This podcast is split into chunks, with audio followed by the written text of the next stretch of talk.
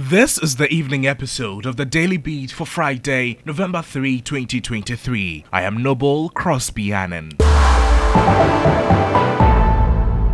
All is set for the governing New Patriotic Party's presidential primaries slated for Saturday, November 4, 2023. Campaign has ended, with aspirants now waiting in earnest for Saturday when the over 203,000 delegates will vote in some 274 centers across the country. Evans Nimako is Director of Elections of the NPP. Our things are set, our ballot papers have been printed, they, they are in the care of the EC. Candidates were part of the process.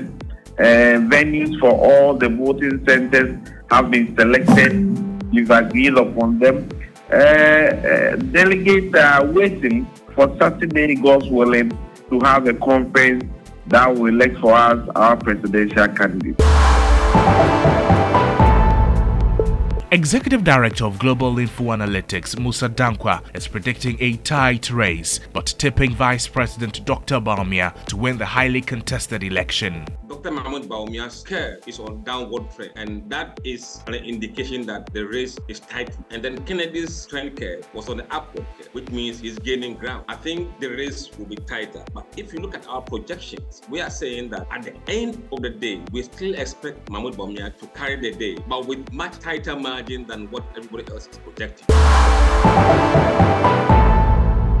The first day of the voter register exhibition in some constituencies in the country experienced a low turnout. The Electoral Commission has stated that the exercise, which is being held across the country, will conclude on Tuesday, November 7, 2023. The exercise aims to identify and correct errors in the new voter register system. During the exhibition, people can request additions such as the inclusion of omitted names and the removal of deceased voters from the register.